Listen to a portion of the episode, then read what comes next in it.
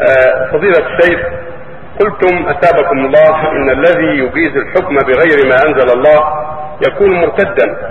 فكيف إذا لم يجز ذلك بلسانه ولكنه حكم بغير ما أنزل الله وجعل هذه القوانين مكان الشريعة وحمل الناس عليها وعاقب من يخرج عليها ومن دعا إلى تحكيم شرع الله؟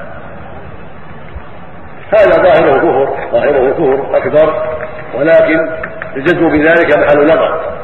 لأنه قد يدعي أنه فعل ذلك لأن الشعوب لا تقبل ذلك أو لأن الدولة التي هو رئيسها لا تطاوعه في ذلك وهو يعلم أن هذا باطل وأن هذا منكر.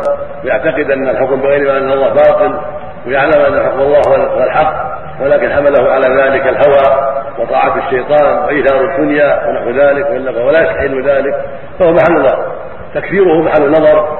وإن كان ظاهره كفر ظاهر أحوال الدول اليوم إلا القليل ظاهر أحوالهم كفر بالله عز وجل واستحلال الحكم بغير ما أنزل الله. لكن الجزم بذلك محل نظر إذا كان يدعي أنه لا يجيز ذلك وأنه يرى أن الحكم بالشريعة لازم وأن تحكيم القوانين باطل ولكنه حمل حمله على هذا كيف وكيف وكيف.